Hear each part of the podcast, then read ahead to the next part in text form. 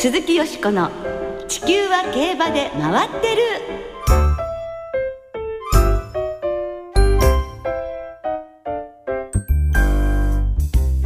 皆様こんばんは。鈴木よしこです。お元気でいらっしゃいますか？地球は競馬で回ってる。この番組では週末の重賞レースの展望や競馬界のさまざまな情報をたっぷりお届けしてまいります。今宵もよろしく最後までお付き合いください。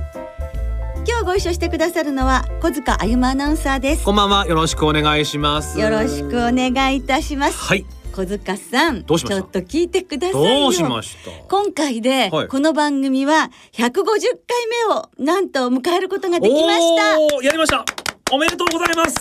やー一回一回コツコツとええ。150回でございますよ、まあこの150回と言いますのも、ええ。まあ聞いていただいているリスナーの皆さん、そし本当にありてがとうございます。もちろんよしこさんのおかげですよ。いやいやいや私をねそんなことなくてよね支えてくださる皆さんのおかげですよ。小塚さんも本当ありがとうございます。まあ今日が150回ですから、はい。200回250回 300回、はい。はい400回500回1000回1万あ回やったー。行きましょうよ、ねえ目指せ徹子の部屋、ね、本当に頑張りましょう、はい。ラジオ版徹子の部屋頑張りたいと思いますね、本当皆様これからもどうぞよろしくお願いいたしお願いますいたしますさて今週から有馬記念まで7週連続で G1 レースが続きます、うん。楽しみですね。でもということはですよ。はい。今年もあと7週間ちょっとで終わっちゃうということですよ、本当ですね。なんだか暖かいからね。変な感じですけど。まあカレンダー見るたんびに思いますけど、早いですね。一年っていうのはね。はい。今の競馬会とかねあのいろいろ競馬もカレンダーもあとはい1枚ですからね、あと1そうそう。そう枚めくったら12月になっちゃうんですからね。はい。もう本当ですね。じっくり楽しんでいきたいと思います、そしてまたあーこの季節かと思うことがもう一つありますね、はい。G1 シリーズに合わせてイギリスのライアン・ムーア騎手が短期免許を取られましたね。はい。はい。あの今年は首が首の怪我をされまして、はい。2ヶ月半ほど療養期間があったということなんですけれども、はい。先日行われましたブリーダーズカップでは2勝をマークするなど、ね、今年もまた手綱さばきがね。はいそうです。そうですね。なんとか笑顔を一回でも見たいと思ってるんですけれども クールなムーア騎手ですけれどもね。ね。今週はエリザベス女王杯の有力馬ラーキシスに騎乗予定ということで、はい。今年はどんな騎乗を見せてくれるでしょうか？注目です。鈴木よしこの地球は競馬で回ってる。この番組は JRA 日本中央競馬会の提供でお送りします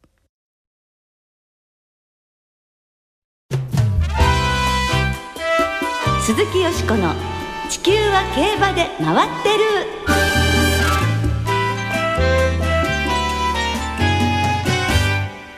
放送作家だけど馬主。村上隆文さんに聞く。ということで、はい。今週と来週2週にわたり放送作家だけど馬主の村上隆文さんをスタジオにお迎えして競馬の魅力などについてお話をお聞きしてまいりたいと思います。はい。村上さんははい。競馬の中継番組、みんなの競馬をはじめジャンクスポーツですとか学校へ行こうなどなど、まあ、我々にも馴染みの深い、ええ。もう見てましたよというような 番組、ええ多くの人気番組をこれまで担当されております、そして JRA 地方さらにはシンガポールで馬を所有する馬主さんでもあるんですねそうですね、はい、どんなお話が伺えるかとっても楽しみですね。楽しみですでは早速ご紹介いたしましょう。放送作家の村上隆文さんです。こんばんは。こんばんは。お忙しい中ありがとうございやいます。いやこちらこそありがとうございます。よろしくお願いいはたします、よろしくお願いいたしますよ。ろしくお願いします。今日は競馬についてたっぷりお話をお伺いしていきたいのですが、まずその前に村上さんが放送作家でいらっしゃるということで、この放送作家というお仕事について教えていただけますか？はい。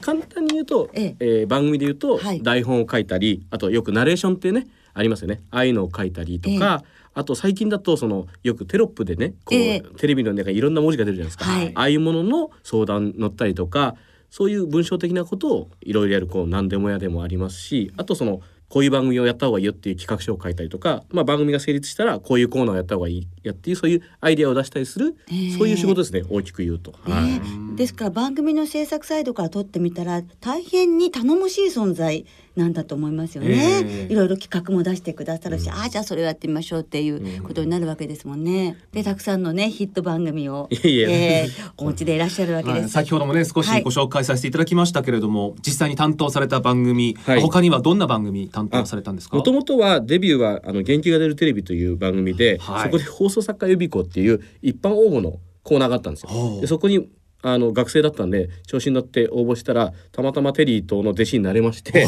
でそこから元気が出るテレビとネルトン・ベニークジャンっていう番組をやって、で今はまあ最近だとその大会 TV って番組とかあともしもツアーズとかうち来るとかあと先ほどね言いましたみんなの競馬とかそういった番組を今では担当させていただいていますね。ということは、スポーツ系だけじゃなくていろんなジャンルを。そうですね。もともとはゴリゴリのバラエティ作家だったんですけどただスポーツが好きだったんでなんとかそれをねスポーツに反映したいなと思ってこうスポーツバラエティみたいな分野を自分なりに探ってそれこそ先ほど言ったジャンクスポーツとか、ええあと筋肉番付とか、ええ今の大会 TV みたいなこうねスアスリートにとってもプラスになってた楽しい番組みたいのをはい。作っていきたいなと思って今ずっと続けてるっていう感じですね。はまあ、その放送作家というお仕事をされていて、そういう充実感っていうのをね感じられると思うんですが、うん。はい。辛いなっていう時もありますか？あのまあ強いて言えば、ええ。先ほども言ったようにそのテレビに関するいろんな文章的な雑用係なんで、スケジュールを自分で組めないんですねあまりね。どちらかというと編集が押してしまうとそれに合わせて ナレーションの時間もずれますし、ええ。書く時間もずれますし、なんかあと急な打ち合わせとかもね例えばロケがなくなりました。じゃあ新しいね打ち合わせをしたいんですがとかいうことあるんで割と受け身の作業だったりするので、えまあ、スケジュールはあんまり自分で組めないっていうあのそういうちょっとしんどさはありますけどただまあ、ね、好きなことやれてるので、えあの根本的にはそんな辛いことはないですけどだから、まあ、たまにだから飲みに行く人の約束がなくなるとかそういう感じですね。いやでもね,、じね雑用係っておっしゃってますけれどももう村上さんがいらっしゃらないと番組が成り立たないぐらいのええところですよね、きっとねどうですかご自身そのあたりは。まあでもテレビはやっぱ集団作業なんでまあね何らかのお役には立ってると思いますけどまあそこはちょっと分からないですけど ただ自分がそうね例えば紙に書いたこととか考えたことが実際に番組になって多くの人に喜んでもらえたりこう反響があるっていうのが逆にこうテレビマンというかね放送作家としては一番やりがいがあるところなんでええ。もうゼロのこととかねなんか思いついたことがあいっぱいの人が見てくれるなっていう充実感がなんか楽しくてこの仕事をずっと続けてるみたいなところはね多分皆さんもあると思いますけどそれがすごく大きいですね。はいで競馬がお好きだから、はい。そういう番組が作れたらいいなと思いになった、はいとい。うことですが、はい。その競馬、はい。そもそも競馬とのうん。巡り合うきっかけっていうのはどういうことだったんですか？ちょうど僕今49なんですけどちょうど自分が学生から社会人になる時にオグリキャップブームがあってええ。でそれにまずハマった友達がいたんですね。はい、はい。でその友達に競馬面白いよって言われて、えー見るようになったんですけどただもしそれがただのオグリキャップブームだったら僕割とその例えば野球で言うとアンチ巨人だったりするわけですよね。はい。そうするとうん あのまあね小栗はどっちかというとねそののぶし的なとかもありましたけど、ええ。まあもうアイドルになった時だからハマんなかったかもしれないんですけどアンチになっていたかもしれない。そうでその中で稲荷湾がええ。同じタイミングで出てきて、はい。はい、で稲荷湾が大井競馬場から出てきてで僕品川区民だったんでなんていうかね大井競馬場から出てきたちょっとねそのアイドルに対する武骨な男がうん。そこに対してちょっと興味を持って、え。で彼を応援するようになったとこから競馬にはまったっていう感じですね。もうねえ稲荷湾のレースで印象深いレースってあります？ラストランの有馬記念が多分えまだなんていうんですかね放送作家成り立ての頃でそんなお金なかったのになぜか単勝に5万円ぐらいかけて。で勝ったんですね。ではい多分10倍ぐらいあったと思うんですよね。えそれがだからお金とともに一番記憶に残ってます。すごい思い切った勝負でしたねいやでもそれまでそんなかけたことなかったんですけど、えまあ多分ラストランだからとかいうこともあったと思うんですけど、ええ平成元年ですねそうですね。はい。まあその時は本当に興奮しましたね。そうですね単勝で大きかった時に当たるっていうのはそれはええそれはね、思い入れとともにねそこしか見てないですもんね。単勝買った時ってね。うんそうですねうんそうすると今もずっと馬券っていうのは単勝が多いんですか？今はですね、ええそうですね。単勝とあとその一頭を軸にしたあの五等ボックスの三連複っていうのが多いですね。はい本命党ですか？それともちょっと穴を狙ったりとか？本命党ですねどっちかっていうとあの割となんですかね競馬のこうストーリーが好きで好きなんていうんですかね競馬にこうハマっていく人間なんで、えあもちろんね予定調和じゃない面白さもありますけど、はいこの馬に勝ってほしい時にこの馬でドラマを作りたいなっていう流れで来てほしいとなると割と本命になるじゃないですか。ええだからそういう買い方になっちゃいますね。はい。でもまあそうやって競馬を好きになっていらしたんですけれども、はい。その競馬番組その放送作家としてはい。競馬番組に携わるようになったのはいつなんですか、えっと、2007年に、ええ。結構、ね、あのフジテレビの競馬班が大きく変わって、ええ。それこそこれまでそれまでアナウンサーメインの番組からタレントさんメインの番組になってそれに伴って、まあ、ええ。僕もそのバラエティね番組をずっとやってたという関係とスポーツも出入りしてたのでその両方をできる人間としてその台本書きとして呼ばれたっていうのが最初でええ。ただ最初にずっとそれまで日曜日は休みで競馬楽しんでたんですけどそうなるとええ。競馬場に仕事で行かなきゃいけなくなるじゃないですか、そこで葛藤して1年だけ競馬の深夜番組やらせていただいたんですよ。はい、でもその後にええ。本格的にこのあのタレントさんが、はい。えー MC やる番組になったんでそこでは台本書いてほしいって言われたので、そこからえ2008かな？8から、えー競馬中継を8年間今やってますね。そうですね。フジテレビの競馬中継ですね、ええみんなの競馬になってからずっとやってますね。はい。いやこれはだってその担当される前は毎週日曜日はもうファンとしてそうです。競馬を楽ししまれてたわけそうですよね。でももうそれこそ自分の仲間と一緒にワイワイ酒を飲みながらに近い状況でやったのが、急にね、ええ。そのある日はスーツを着て G1 の時は着て行かなきゃいけなくなったっていう状況もあって、そこの葛藤はちょっとあったんですけどありましたか？うん。でもまあ逆にねそういう競馬のスタッフになることでそれこそねあのね例えば伊崎先生もそうですしよしこさんとかとも毎週のように会うようになったりとか、まあ、違うその競馬の携わり方ができるのも悪くないなという考えでまあそちらの方をねやるようになりましたしまあ、うん。今競馬番組ってねそんなにないわけでそこにやらせてもらうっていうのもね非常にありがたい話だったんで、ええ。最終的にはもうポジティブに受けましたけどね。ははい。で8年間もう経つと。そうです。8年経ちました。ね、あのギャロップでもね、あのはい。皆さんよく村上隆文さんご覧になってると思うのははい「まるまるだけど馬主」っていうあギャロップですね。はい。ギャロ週刊ギャロップで、はい。あそこに登場されてるんですがそもそもあの「まるまるだけど馬主」っていうのもあのお考えになったのは村上さんなんですあのよね。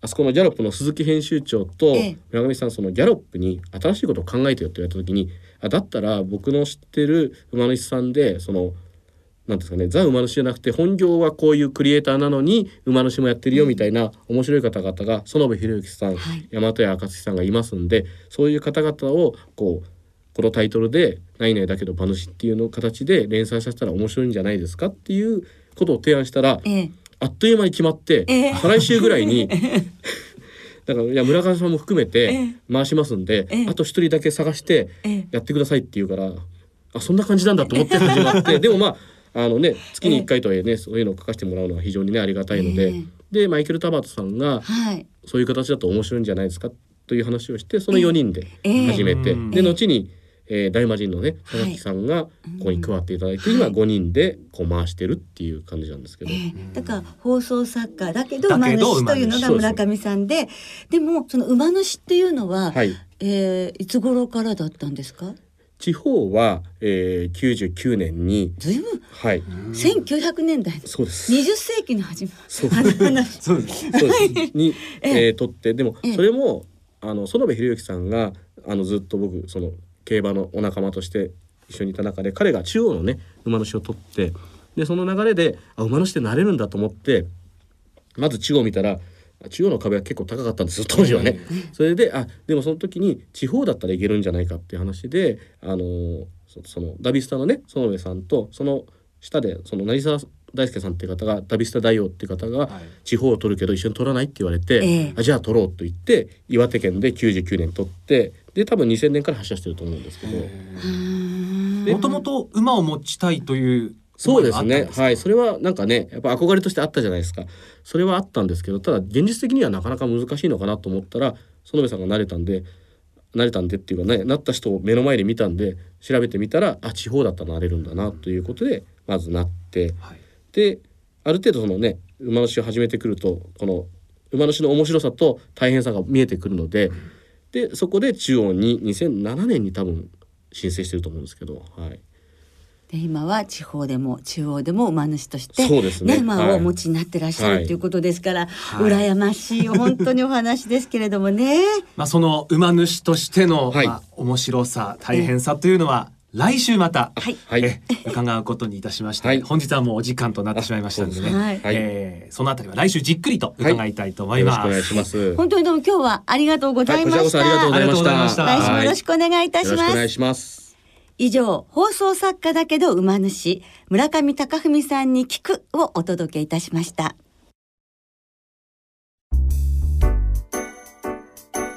鈴木よしこの地球は競馬で回ってる。ここからは週末に行われる重賞を展望していきます。その前に先週行われた重賞を簡単に振り返りましょう。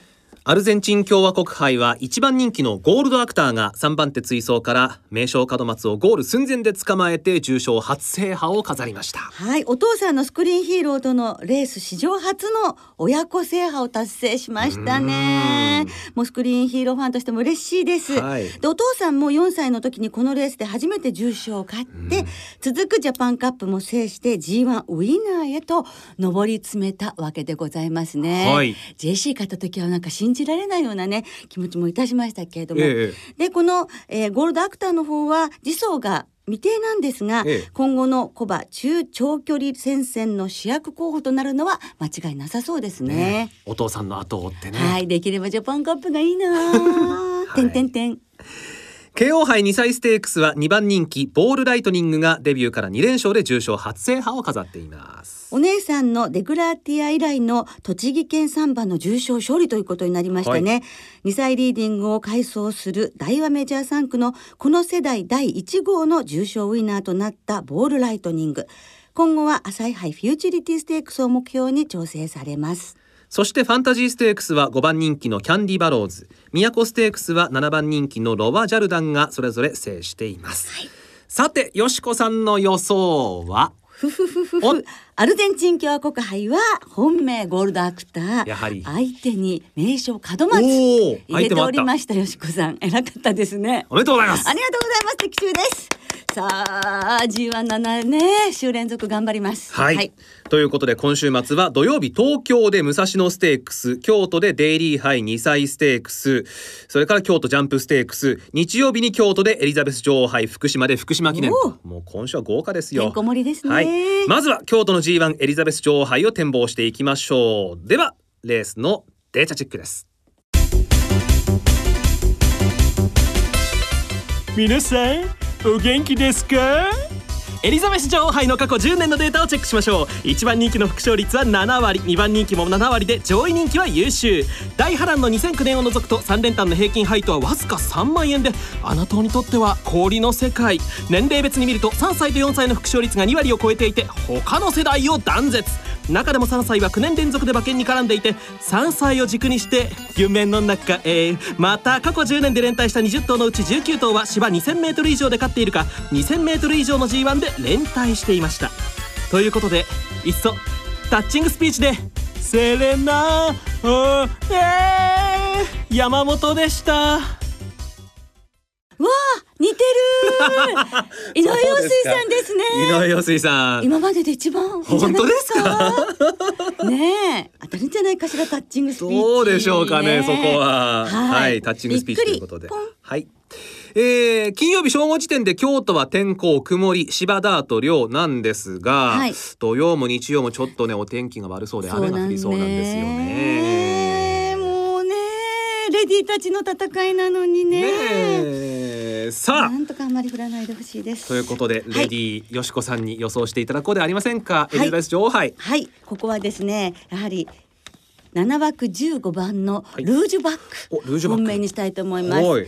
もうね皆さん振り返ってくださいよ。三戦三勝男馬相手にしたんでしょ？デビューから。はい木更木賞で勝ったのなんて牝馬として何十年ぶりだったわけですからね。はいそしてもう本当にあのダイナミックな走り方思い出してください。無感で終わっちゃダメですよやっぱり。うんそれでね本当に紆余曲折がありましたけれども、はいあのここに来てねやっぱりあ夏を越えて成長してそして精神状態もいいということですしし上昇気流なんですからその中で力が出せれば持てる力は本当にもう世代トップクラス間違いがないのでやはりこのルージュバック今ね旧車では本当に目をキラキラ輝かせているということですからはい。そしてまたねあの馬体もオークスに比べたらすごくいいと思うんですよ。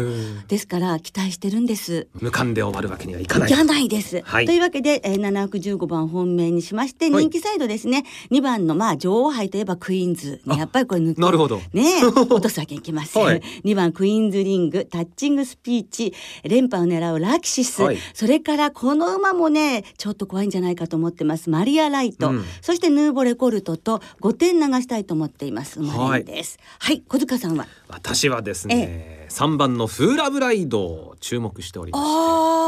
うんいいですね。京都のえ芝外回りははい。この馬ぴったりで、ええ。現実にこの馬去年の4着馬なんですよね。ですで男馬相手でも重賞で構想してまして、ええ。で2走前のクイーンステークス牝馬同士で負けちゃったんですけどこれはちょっと微出血があったということなので、はい。これはもええ。う参考外で、ええ。そしたらもう得意のコース。でちょっと道悪もいいんじゃないかなと勝手に個人的には思ってるんですけどね。うん。はい、はい。参考なさってください。続いてデイリー杯2歳ステークスです、はいこちらは2歳馬による芝線 600m の G2、ええはい。こちらもデータをチェックします。デイリーハイ2歳ステークスの過去10年のデータをチェックするぜ。一番人気の副賞率は8割で3連単の平均配当はおよそ1万8000円。本命党は大喜びだぜロケンロール前走の距離を見てみると前走で 1800m 以上走っていた馬の副賞率が3割9分と優秀だぜロケンロール。その前走が 1800m だった12頭のうち8頭は前走で4コーナーを5番手以内で回っていて先行力が大事なんだぜロケンロール。パワートゥーザPeopleパワー to the ノーブルマーズ山本でしたロケンロール。ということでこちらは 内田裕也さんでしたね。ロックンロールですね。ロックンロール六と九は買わなくていいんでしょうかね。ああそうですねまあ勝手にねディレクターが言ってるだけですからね これロックンロールはねあそうですか。はいはい。ノーブルマーズはい。ということでしたね、えー、ぜひねノーブルマーズご注目ください。はいさあよしこさんの注目は私はですね硬いですよこのレース硬いと硬いいうことでね、はい本当に硬いと思うんですがうん八八です。八八人気どころですね、え十四番ですね、えー、大変長距離も良かという十四番の修二、はい。それから十三番の良血エアスピネル、うん。この二頭でいきたいと思います。一点。一点。はい。大丈夫ですか？だだだだ大丈夫。はい。はいじゃあ小塚さんは？私はですね関東馬なんですが6番のメイプルキング。これおばあさんがあのロジータですからこれまた良血ということで、うんそうですね。はい、でキングカメハメハの3区ですから、はい。ちょっと下がねうん。渋っても全然大丈夫だろうということで、そうですね。はいまあ新馬も強かったですからはい。注目してます。ねロジータの孫ということでは本当に応援したくなる一頭です。はい。さあ、えー皆さんからもお便りをいただいておりますのでご紹介したいと思います、お願いします。シャークタケさん。テレビ CM の最後に登場するアイテムは白い化粧品の蓋に JRA のロゴマーク。化粧といえばお白い。エリザベス女王杯は白いお城という意味を持つシャトーブランシュから勝負しますと。ありがとうございます。アルスノバさんエリザベス女王杯は一戦級のボバ相手に揉まれてきたヌーボレコルトから勝負する予定です。はい。府中の風の子さん今年の牝馬戦線を一言で表すなら予想外だと思います。超スローペースの桜花賞大波乱となったビクトリアマイルなどどれも予想外という言葉を入れたくなる。ならばエリジョは予想外な作戦で来るであろうラキシスやシュンドルボンといった外国人ジョッキーが騎乗する馬に注目しています。うーん。なるほど。小遣い値上げ交渉中さん秋の京都の外回りといえばディープサンクを外すわけにはいきません。今回はマリアライトに期待します。有馬記念まであと6週3現地観戦する京都ジャンプステークスは平地障害重賞制覇に9年連続勝利がかかる A シン G ラインに期待。同じく現地観戦する福島記念は勢いに乗る吉田隼人騎手騎乗のファントムライトの単幅勝負です。といただきました。はい、皆様どうもありがとうございました。来週は G1 マイルチャンピオンシップ東京スポーツ杯2歳ステークスの展望を中心にお届けいたします。お聞きの皆さんの予想もぜひ教えてくださいね。お待ちしています。